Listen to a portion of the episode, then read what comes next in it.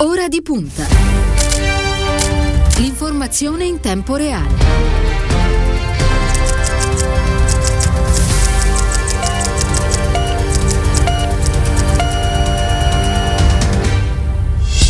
Sono trascorsi 5 minuti dopo le 8, una buona mattina e ben trovati all'ascolto da parte di Cristiano Bucchi, un saluto alla squadra quest'oggi di Ora di Punta, Stefano Minucci in redazione, Lienea Daniello alla parte tecnica, Stefano Garbini allo streaming. Si apre una nuova settimana per quanto ci riguarda, allora vi ricordo intanto il numero che avete a disposizione per contattarci in diretta, il 342 14 26 902, nuovo numero che potete utilizzare per le vostre domande, segnalazioni e, quant'altro. Allora, le prime pagine di questo lunedì 15 di febbraio, iniziando dalla Repubblica, virus, allarme, varianti, il governo non riapre lo sci, questa è l'apertura, prorogato lo stop degli impianti al 5 marzo, gli operatori siamo in ginocchio, la Lega attacca il CTS, crea panico, il Comitato Tecnico Scientifico, il Ministro Bianchi inizierò dalla maturità, voglio tutti a scuola e anche le parole del ministro del lavoro Orlando riformeremo la cassa Integrazione, l'Ilva si spegne, 7.000 operai a rischio, indaga la procura. Il Corriere della Sera, il primo scontro è sullo sci, questa è l'apertura, le piste restano chiuse fino al 5 marzo, l'ira dei governatori, un fallimento, gli esperti, ci sono troppi rischi, speranza, appena confermato ministro rinvia tutto, gli operatori siamo stati umiliati. La stampa di Torino, virus e lavoro, primi nodi per Draghi, rinviata la riapertura degli impianti sciistici, Salvini attacca il tweet del presidente statunitense al premier Draghi. C'è stato di fatto il saluto di, di Joe Biden. Il messaggero, lockdown per un mese, questo governo ci ascolti. L'intervista al consulente del ministro Speranza Riccialdi, il virus corre da aprile, vaccinazioni di massa, Speranza no allo sci, protestano intanto le regioni Giorgetti e Garavaglia eh, vogliono più ristori. Allora, ripartiamo da qui, io saluto e ringrazio il coordinatore del dell'iniziativa politica del Partito Democratico, è già pronto in collegamento. Nicolo Dati, buongiorno. Buongiorno, buongiorno, a tutti. E benvenuto a ora, a ora, di punta. Noi normalmente ogni lunedì facciamo un po' il conto dati degli assembramenti che si sono registrati sulla nostra penisola e mi sembra che questa settimana sia andata come la scorsa settimana, cioè assembramenti un po', un po ovunque, da nord a sud, nonostante l'appello alla, alla cautela del, del ministro Speranza, ma non soltanto. Lei che impressione ha? Che nonostante anche il freddo di questo fine settimana, quindi è, è, evidente che dopo un anno quasi di chiusure forzate e di limitazioni c'è un grande desiderio delle persone di uscire, di, incontrarsi. Questo è naturale, è meno naturale il fatto che non si comprenda eh, che purtroppo il rischio del contagio è ancora molto alto, tra l'altro con le varianti eh, pare che questo rischio sia ancora più elevato eh sì. e dunque bisogna continuare ad avere cautela fin quando non avremo raggiunto un livello di vaccinazione così elevato da eh, consentire diciamo, di ritornare più o meno ad una vita normale. Io credo che il processo sarà ancora lungo. Eh, credo un po' che abbia influito in questo anche il fatto che da un po' di giorni si parla di meno del virus e di più di altre vicende, anche di vicende politiche e forse molti hanno come l'impressione che il pericolo sia scampato, ma purtroppo non è così, bisogna mantenere molto elevata da questo punto di vista l'attenzione. E anche io credo la spinta eh, dei media, della stampa, delle televisioni deve essere costante. Bisogna ricordare cioè a tutti quanti noi che siamo ancora in una fase di emergenza, che l'emergenza non è finita, che la pandemia è ancora in corso e dunque stare molto attenti, contiamo ogni giorno un numero di vittime molto elevato ancora. Questo eh sì, purtroppo è così. Il grande fra la... dramma che stiamo vivendo. Eh, fra l'altro, Dati, proprio per ricollegarmi a quello che lei sta dicendo, non più tardi ieri è intervenuto Ricciardi no? parlando di queste varianti e in particolare della variante inglese che sembra che stia eh, creando tanti problemi in Europa. ha detto forse quello che, di cui ci sarebbe bisogno e che proporrò al ministro Speranza è un lockdown di nuovo, eh, chiudere tutto per un tempo eh, definito, più breve rispetto all'esperienza del marzo scorso, perché dice soltanto in questo modo, con le vaccinazioni da una parte che mi auguro possano iniziare a correre e eh, il fermi tutti a casa dall'altra, riusciremo a mettere fine a questa, a questa brutta avventura con il Covid. Ma eh, è un tema molto delicato questo, perché eh, alla, alla, prima ondata dell'epidemia, eh, diciamo nel, nel, nell'inverno scorso, si rispose via via con un lockdown generalizzato che durò quasi due mesi e che di sicuro aiutò eh, a fermare, a bloccare abbastanza eh, la diffusione del contagio e però costò anche all'Italia tante tante risorse e tanti problemi economici e sociali che ancora eh, si trascinano e che ci portiamo indietro. Eh, bisogna capire se possiamo permetterci una chiusura totale come quella che chiede Ricciardi o se non bisogna proseguire magari con una strategia ancora più diciamo, di maggiore contenimento, ma eh, così come stiamo facendo, cercando di convivere con il virus, eh, lasciando però che le principali attività produttive ed economiche possano continuare a svolgersi. Tra l'altro eh, c'è un grande tema, ho sentito eh, che pone adesso il ministro Patrizio Bianchi che riguarda la scuola e questo è un altro grande problema che abbiamo davanti perché è evidente che eh, c'è la voglia, il desiderio e anche forse la necessità di fare in modo che tutti i nostri ragazzi, i nostri bambini possano tornare a scuola con costanza e allo stesso tempo sappiamo che anche purtroppo la scuola, così come altri luoghi di aggregazione, è un veicolo del contagio. Quindi ci sono tanti problemi davanti a noi davanti al nuovo governo. Eh, dovremmo fare in modo di affrontarli tutti quanti insieme con spirito costruttivo e con grande equilibrio. Ecco, questo equilibrio tra ovviamente la salute che viene prima di tutto i bisogni complessivi del paese che comunque vanno valutati. Certo. Allora, Dati, veniamo alle notizie del, del fine settimana, cioè al, al, nuovo governo Draghi che si è, si è insediato sabato scorso con il, con il, giuramento. Mi dà intanto una sua valutazione complessiva su questa squadra? Ma, eh, diciamo, ci sono personalità eh, di assoluta competenza e di indubbia qualità, poi c'è una componente politica che risponde più o meno eh, a livello di, di vertice dei partiti, dunque non può che essere dal punto di vista della qualità individuale un, un buon governo, una buona compagine. Ovviamente una compagine molto eh, diciamo, diversificata, molto variegata, eh, ci sono forze eh, tra di esse alternative politicamente che siedono in questo governo, questo lo sapevamo al momento dell'appello rivolto dal Presidente Mattarelli al momento anche della composizione del governo, quindi si vedrà. Eh, diciamo, l'importante che il governo sia compatto sulle questioni che riguardano l'emergenza di questo Paese, in particolare appunto l'uscita dalla pandemia, l'avvio del piano di rinascita di questo Paese, eh, di ripresa e di resilienza e poi naturalmente se ci sarà la possibilità sarebbe utile impostare alcune riforme che servono come il pane all'Italia e che sono anche indispensabili perché il recovery possa poi produrre i suoi frutti, ma questo lo possiamo vedere solo nella messa in opera del governo. È chiaro che una personalità come quella di Mario Draghi da questo punto di vista può essere un elemento di garanzia, però occorre che intorno a questo elemento di garanzia poi eh, vi sia eh, diciamo, la maturità eh, da parte di tutte le forze politiche che compongono il governo a individuare punti di sintesi sulle questioni più spinose. Ecco. Certo, va bene, allora ci dovrebbe aver raggiunto in, eh, in, collegamento e la ringraziamo per essere con noi anche Giovanna Vitale della Repubblica. Giovanna Vitale, bentornata a Radio Immagina. Buongiorno a tutti. Buongiorno e grazie per essere con noi. Perché eh, ho dati, insomma, c'è, c'è, subito una grana che riguarda le, le, nomine che ci sono state e che sembrano insomma, aver eh, escluso la parte, la parte femminile del, del, Partito Democratico. Ieri c'è stato un intervento piuttosto acceso della portavoce della Conferenza Nazionale delle Donne del Partito Democratico, Cecilia eh, Delia, eh, che ha detto questo problema delle figure apicali negli organismi dirigenti, il partito se lo deve porre. Fra l'altro questo pomeriggio le donne del Partito Democratico si, si riuniranno. C'è stato un cortocircuito, che cosa è accaduto, Dati?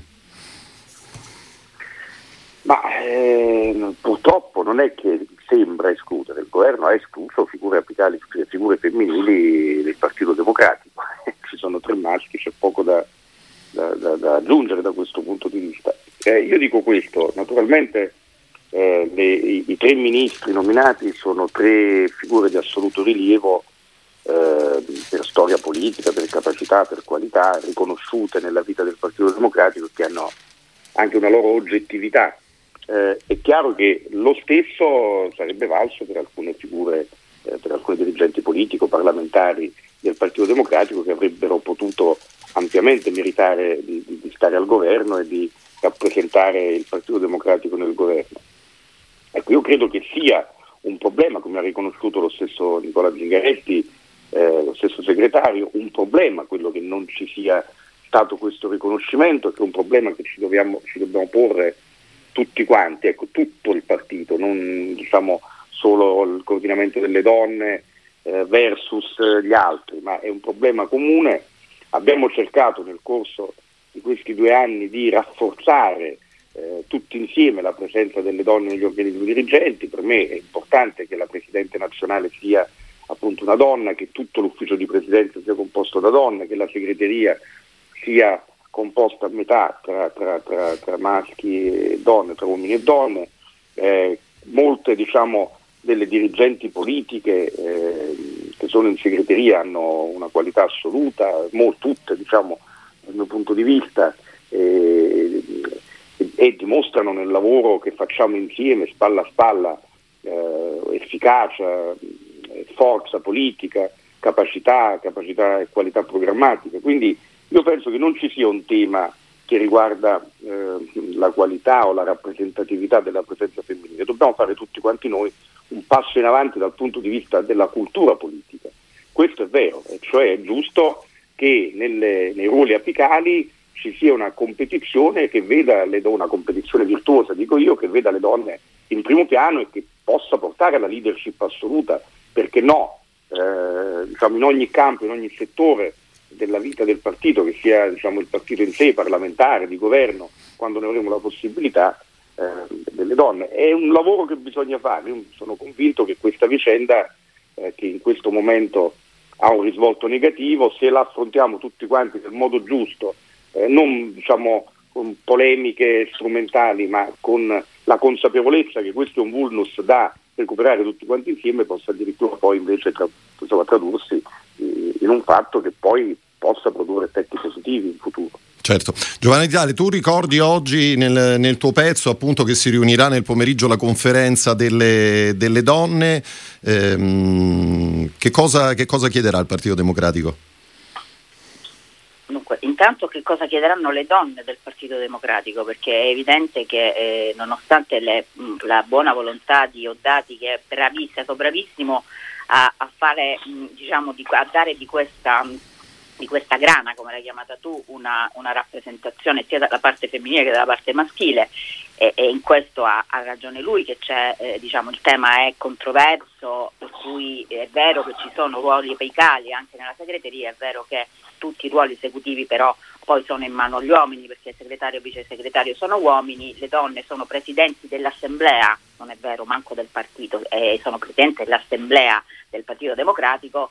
Ehm, e, e, però non hanno nessun ruolo esecutivo. Dopodiché, ehm, diciamo, per andare alla tua domanda, eh, cosa chiederanno non lo so perché ehm, eh, anche la conferenza nazionale del, del, delle donne democratiche sarà ben attenta anche perché è espressione del segretario Zingaretti a non andare contro il segretario Zingaretti, anche perché io penso che lui non sia eh, diciamo il, eh, mh, non abbia una grossa parte di responsabilità in questa vicenda. Eh, ha una parte di responsabilità perché ovviamente ha lasciato eh, in qualche modo che il partito che è sempre stato un partito correntizio continuasse, a essere un partito correntizio nonostante eh, lui si sia candidato e abbia vinto le primarie, an- tra l'altro con un, con un, successo larghissimo proprio sul fatto che non avendo mai avuto lui una corrente, e questo è vero, ehm, avrebbe in qualche modo scoraggiato le correnti. Invece le correnti, come si è visto nella nomina dei tre ministri su tre maschi del Partito Democratico, le correnti sono in mano, saldamente in mano agli uomini e i capi corrente poi vengono eh, sempre nominati nei ruoli apicali. Che cosa fare? La cosa interessante di questo dibattito, a mio avviso, a prescindere dalla conferenza nazionale delle donne democratiche, che io penso sia un panicello caldo proprio per consentire poi agli uomini del partito di fare esattamente quello che vogliono, come si è dimostrato, è, è, è il, dibattito, il, dibattito, che hanno eh, in qualche modo eh, sollevato attorno a questo tema tre autorevoli parlamentari del Partito Democratico che sono Marianna Madia, eh, Deborah Sebastiani e Anna Scani per prime e poi tutte le altre che hanno contribuito a questo dibattito. Che cosa dicono? Il problema è che le donne per comodità del Partito Democratico e fanno anche una sorta di autocritica, attenzione, eh, non è che puntano il dito, eh, si sono sempre per comodità in qualche modo eh, insomma, eh, hanno eh, seguito le indicazioni dei capi corrente perché sono, hanno fatto carriera tra virgolette per cooptazione o per gentile concessione. Quindi è un problema anche delle donne stesse e quindi nel Partito Democratico c'è grande, un grande problema di leadership al femminile.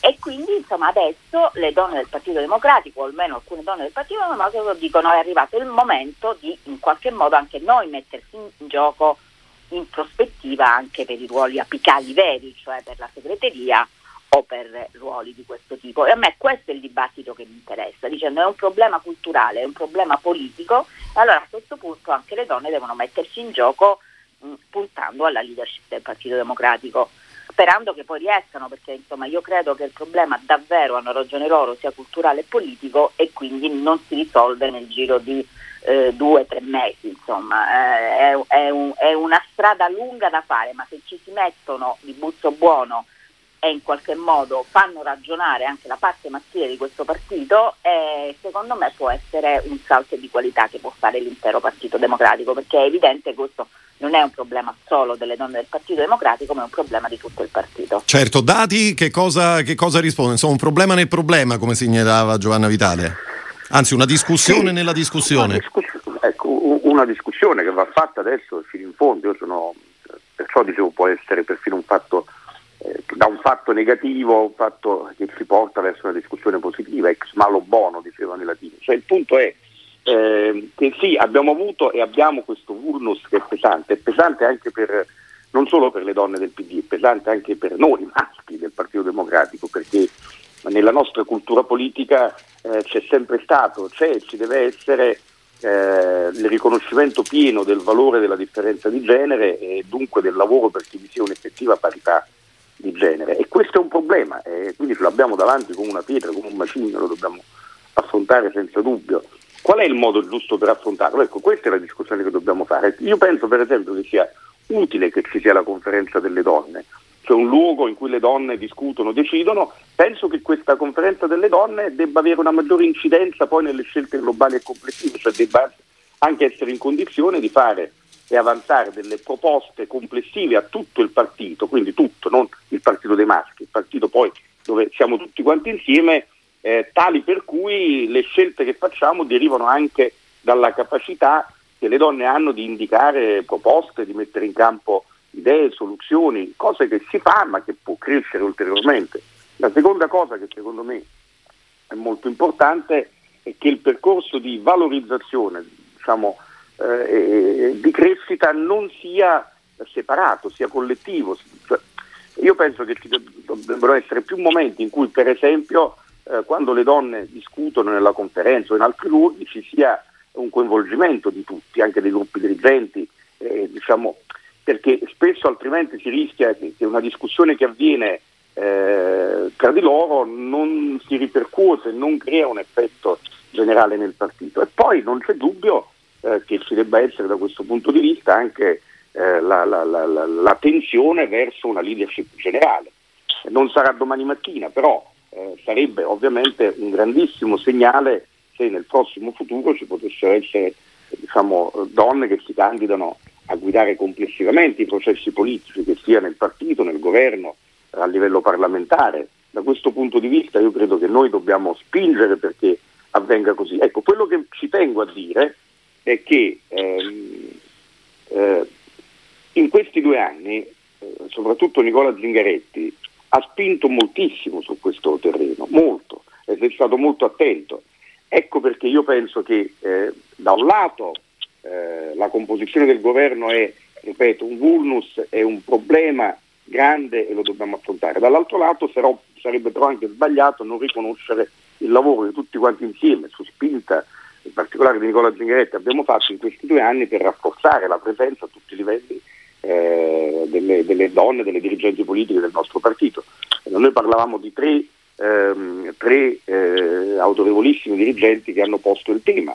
Eh, Marianna Madia, che ha fatto il ministro in passato è oggi nella segreteria nazionale, Anna Scani è vicepresidente oltre che è stata viceministro alla pubblica istruzione e, e Deborah Seracchiani, anch'essa vicepresidente e, presidente della commissione lavoro alla Camera. Dunque sono anche donne che hanno dimostrato con la loro capacità, con la loro forza di poter ricoprire incarichi di primissimo valore di primissimo livello. Eh, io credo che questa sia la spinta che dobbiamo continuare ad avere tutti quanti. Perfetto. Eh, Giovanna Vitale, prima di lasciarti alla tua giornata, al tuo lavoro, eh, mi dai una valutazione complessiva della squadra messa, messa in piedi da Mario Draghi, di questo nuovo governo?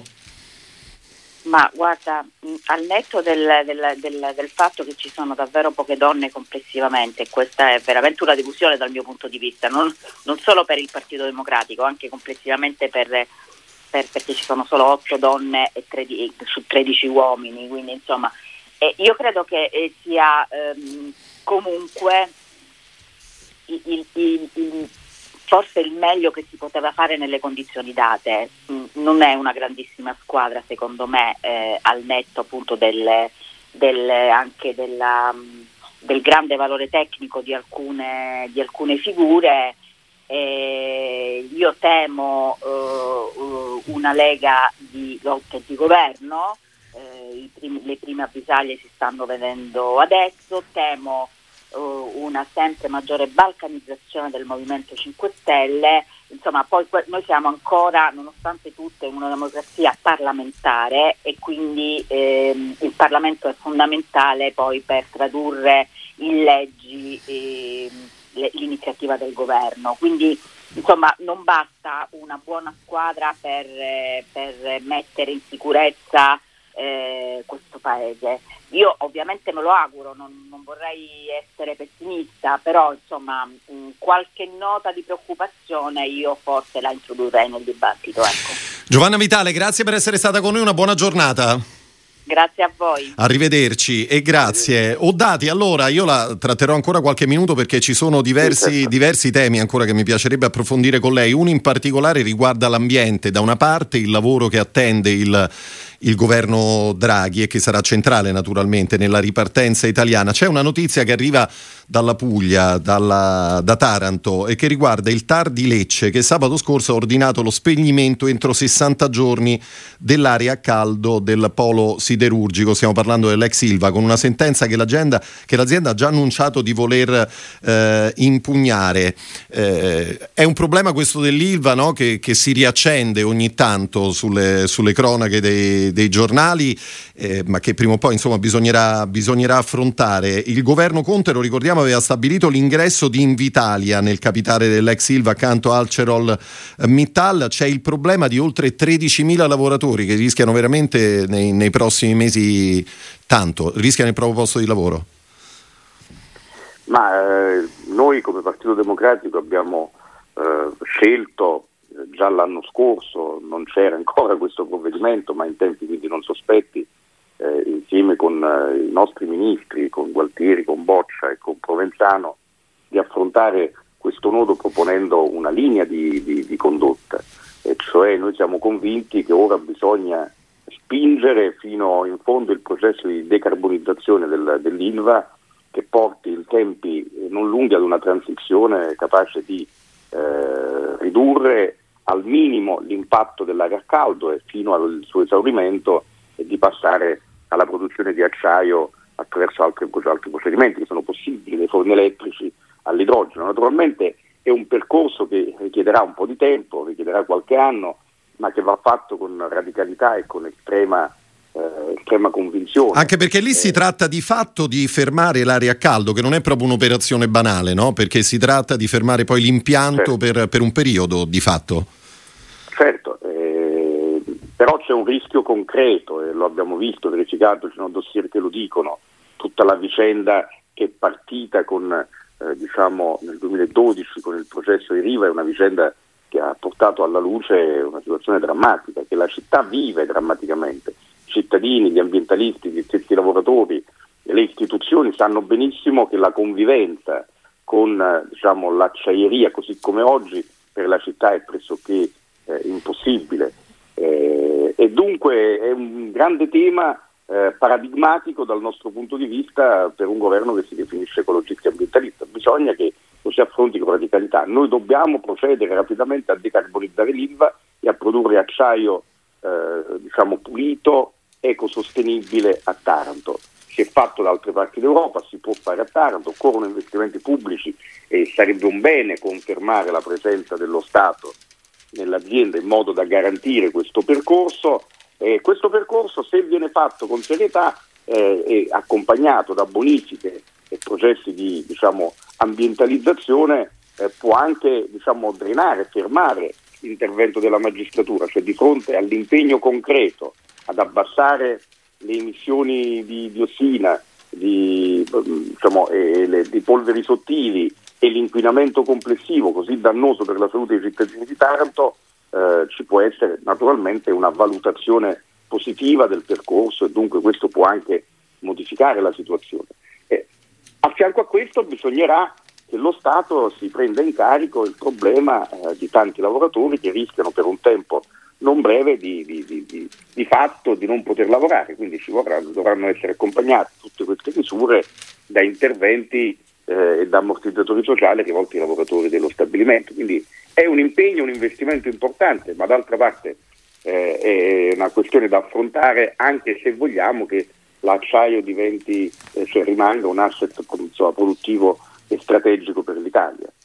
Certo, staremo, staremo, a vedere. Sento, Dati, un'ultima cosa. Noi tra, tra, qualche minuto torneremo a parlare di Stati Uniti, in particolare di Donald Trump eh, e, e, della vicenda impeachment che di fatto si è risolta in un nulla, in un nulla di fatto, richiesta che è stata eh, respinta dal, dal, Partito Repubblicano. Eh, si aspettava questa, questa conclusione? eh, al di là adesso dell'impeachment rimane la responsabilità morale di Donald Trump. È evidente che eh, quella drammatica vicenda, quell'assalto eh, al Parlamento, al Congresso americano, rimarrà purtroppo come una ferita, una lacerazione profonda alla democrazia non solo degli Stati Uniti ma mondiale e, e rimane una responsabilità eh, in capo a Donald Trump eh, molto forte, cioè quella di avere eh, provato ad indebolire una democrazia che è in qualche modo simbolica per tutti quanti i democratici nel mondo e allo stesso tempo aver provocato anche scontri che purtroppo hanno causato anche perdite di vite umane. Io penso che la responsabilità politica magari non verrà riconosciuta, però tutti sappiamo che c'è una responsabilità morale che, che forse ancora più grave. Allora, lo ricordo, è il coordinatore dell'iniziativa politica del Partito Democratico e responsabile cultura, Nicolo Dati. Grazie per essere stato con noi questa mattina, una buona giornata. Grazie, grazie a tutti.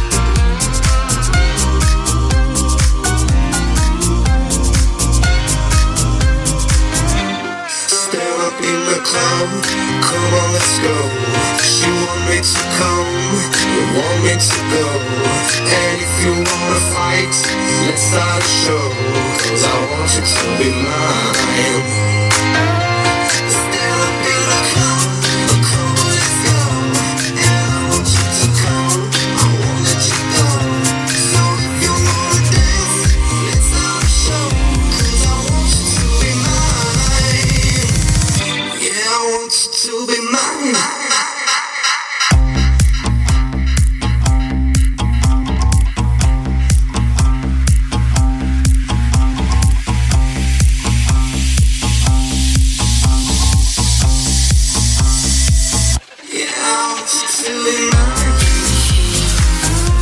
Riprende il cammino di ora di punta da Radio Immagine. Ancora una buona mattina da parte di Cristiano Bucchi. Vi ricordo naturalmente il numero che avete a disposizione per contattare la redazione che è il 342 14 26 902. Siamo partiti dalla politica italiana, andiamo adesso con la cronaca all'estero e torniamo a parlare naturalmente di Donald Trump, del caso impeachment. Lo facciamo con Marilisa Palumbo del Corriere della Sera che è già pronta in collegamento. Buongiorno e grazie.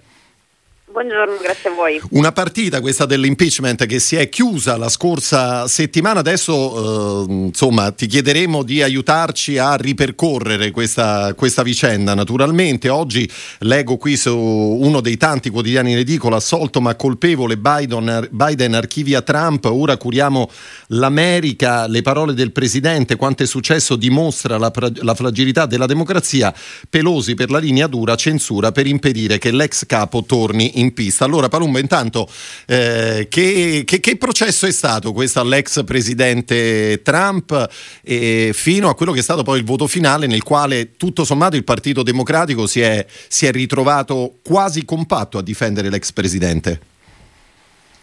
Allora è stato un voto velocissimo, il più veloce della storia, diciamo un processo di, durato solo cinque giorni, quindi eh, questo la, dà l'idea, diciamo, il problema era che eh, da una parte i democratici avevano delle prove schiaccianti nei confronti eh, di Trump e del, diciamo, del suo ruolo nell'assalto al congresso del 6 gennaio scorso.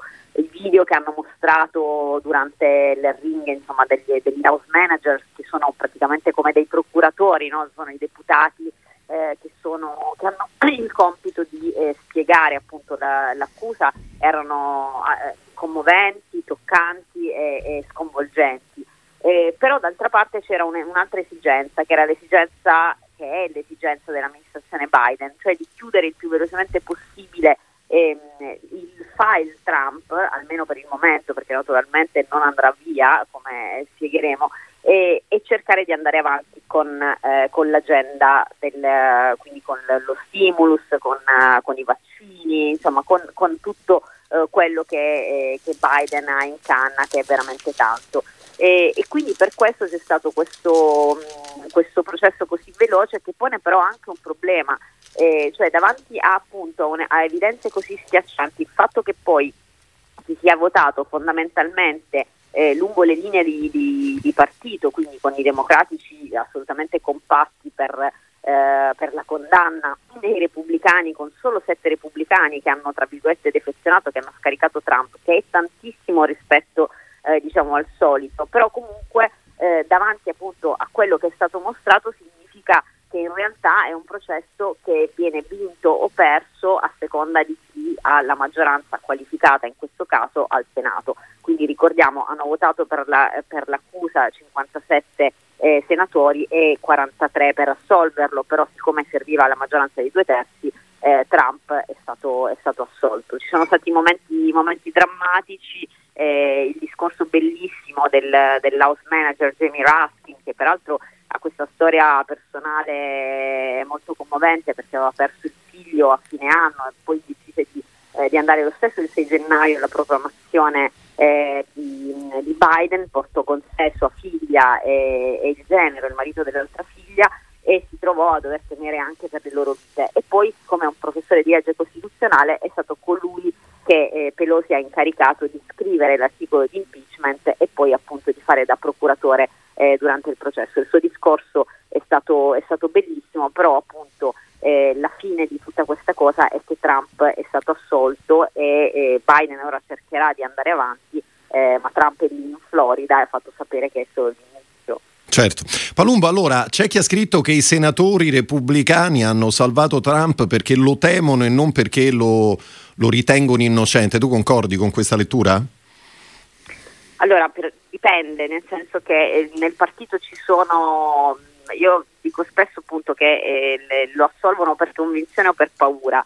Eh, per alcuni c'è convinzione, nel senso che c'è una parte del Partito Repubblicano che abbraccia davvero eh, l'ideologia della base trampiana e un'altra parte, forse maggioritaria in Senato, che ha paura quasi anche tipica, nel senso che eh, abbiamo visto quello che, che urlavano no, i manifestanti che, sono, che, hanno fatto irruzione dentro, dentro Capitol Hill il 6 gennaio. Dov'è Mike Pence? Dov'è Mike Pence? Perché aveva usato distanziarsi eh, da, da, Trump, cercavano il vicepresidente e se l'avessero trovato non sappiamo cosa sarebbe successo a Mike Pence. Quindi eh, molti di questi senatori ricevono anche minacce, eh, per cui naturalmente c'è una, c'è una paura di quella che, che, è la base del partito e, e, infatti i sette senatori che hanno votato per, eh, diciamo, non, non compatti con il partito per la soluzione ma invece per condannare Trump sono senatori che o non, non, non, devono affrontare la rielezione nelle midterm dell'anno prossimo, ma invece tra cinque anni, oppure due di loro si ritirano.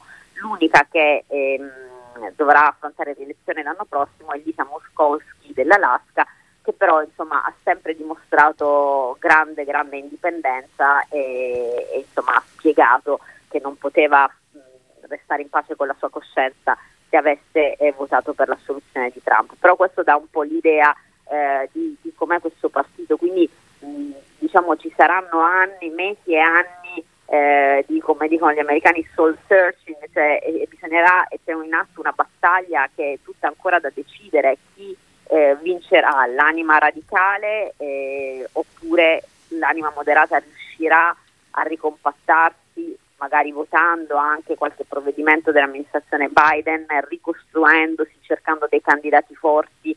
E, ma per fare un esempio, uno dei candidati della North Carolina che ha votato ehm, eh, per la condanna di Trump e non si ricandiderà, ecco forse al suo posto potrebbe correre Lara Trump che è la moglie del figlio di Eric Trump. Questo per dare l'idea di quello che sta avvenendo in quel partito. Certo. Allora Joe Biden, il presidente in carica, commentando questa sentenza, ha detto ora bisogna mettere fine alla guerra in civile e curare l'anima della nostra nazione. Dall'altra, eh, pronta è stata la risposta di Donald Trump eh, che ha detto il nostro movimento tornerà, tornerà presto. Ehm, adesso i democratici hanno un, un obiettivo ben, ben preciso, no? rafforzare la maggioranza al Senato in vista del 2022. Eh, a iniziare da da, cosa, Marilisa Palumbo? È appunto, le, come, come, dicevo prima, la priorità naturalmente l'arma in questo momento che Biden ha per, per creare consenso e rafforzare il consenso è sicuramente quello di portare avanti la campagna vaccinale che finora sta avendo enorme successo, continuare di questo passo, riuscire a vaccinare più persone possibili e questo in, in questo momento è la priorità assoluta assieme al passaggio, come dicevo all'inizio, di questo piano economico, di questo stimulus package che per aiutare le, gli, gli americani in difficoltà. È lì che si concentrano gli sforzi, è lì che i democratici, cioè è un piano che ha l'approvazione della, secondo i sondaggi della stragrande maggioranza eh, della popolazione e degli elettori, quindi non solo dei democratici ma anche eh, di gran parte dei repubblicani e, e quindi è di lì che i, i democratici devono partire e ripartire perché lo slogan di Biden, le parole che Biden ha detto ieri sono quelle che viva ripetendo dall'inizio della campagna elettorale. No? Questa è una battaglia per l'anima del paese, dobbiamo riconquistare, curare le ferite. La democrazia, l'ha detto anche Obama, l'ha ripetuto spesso, è una cosa fragile. Quello che è successo il 6 gennaio ci dimostra che è una cosa fragile e che dobbiamo continuare a lottare. Eh, detto questo, mh, Trump non si toglierà di mezzo, ha già annunciato probabilmente ci sarà una conferenza stampa dalla Florida dove si è creata quasi questa sorta di repubblica trampiana perché a, oltre a lui si sono trasferiti lì i suoi familiari, molti dei suoi consiglieri, diciamo di quel mondo sottobosco trampiano, quindi che cercherà di raggrupparsi e di ripartire. E per cui ecco, sarà un cammino difficile, ma molto dipenderà dai successi che Biden riuscirà a ottenere in questi primi mesi dal punto di vista economico e dal punto di vista Certo, quello sarà decisivo. Faranno guadagnare credito, naturalmente. Certo, Palumbo, senti, il fatto che Trump sia privo di social, questo rende diciamo, il lavoro un po' più difficile oppure no? per lui sì, decisamente è, è strano no? immaginare cosa avrebbe twittato nel corso del processo, eh, ormai è anche vero che se lo possiamo immaginare, eh, cosa lui pensa, cosa dice. Eh, vedremo per esempio se deciderà di, di, ritornare a fare dei comizi in giro per il paese e quello sarebbe, eh, sarebbe molto importante per lui naturalmente. Non dimentichiamo che nonostante diciamo, qualcuno dei presentatori di, dei dico presentatori perché giornalisti insomma di Fox eh, abbiano preso le distanze, in realtà lui ha ancora dei megafoni molto forti. Cioè, i, i, telespettatori per esempio che guardavano Fox in questi giorni avevano veramente l'impressione di una realtà parallela, cioè dove il processo a Trump veniva presentato come fake news, come cospirazione e, e poi e non c'è solo Fox, ci sono altre, altre tv, altre radio, per cui eh, diciamo che lui ha ancora un pulpito, ha ancora dei mezzi di comunicazione che lo sostengono e l'assenza di Twitter lo indebolisce ma solo fino a un certo punto. Certo. Marilisa Palumbo, ultima domanda. Che tu sappia a Hollywood qualcuno è già al lavoro per, eh, non so, una sceneggiatura che, che riproponga quell'assalto del 6 gennaio scorso al, Capitol Hill? Cioè un film ce lo dobbiamo aspettare, immagino, su questa io, vicenda. Io immagino proprio di sì. Devo dire che, ripeto, se, eh, penso che sia decisamente una vicenda, immagino già, no, con grandi attori che interpretano i senatori chiusi, barricati, eh, nelle, nelle, nelle, loro stanze, eh, queste storie anche umane che vi ho raccontato prima. Eh, detto questo penso che niente possa essere mai altrettanto potente delle, delle immagini reali che abbiamo, che abbiamo visto questi, in questi giorni, che, che, sono disponibili anche online se qualcuno volesse rivederle perché eh, fanno, fanno, veramente impressione no? questo simbolo della democrazia non solo americana eh, che viene preso d'assalto da questa orda di eh, possiamo dire anche di matti forse, e, diciamo che usano anche la bandiera per attaccare funzionari di, polizia o cercare di attaccare senatori, quindi insomma questo resterà penso nella storia. Non c'è dubbio, non c'è dubbio. Era Marilisa Parumbo del Corriere della Sera, grazie per essere stata con noi, una buona giornata. Grazie a voi, buona giornata.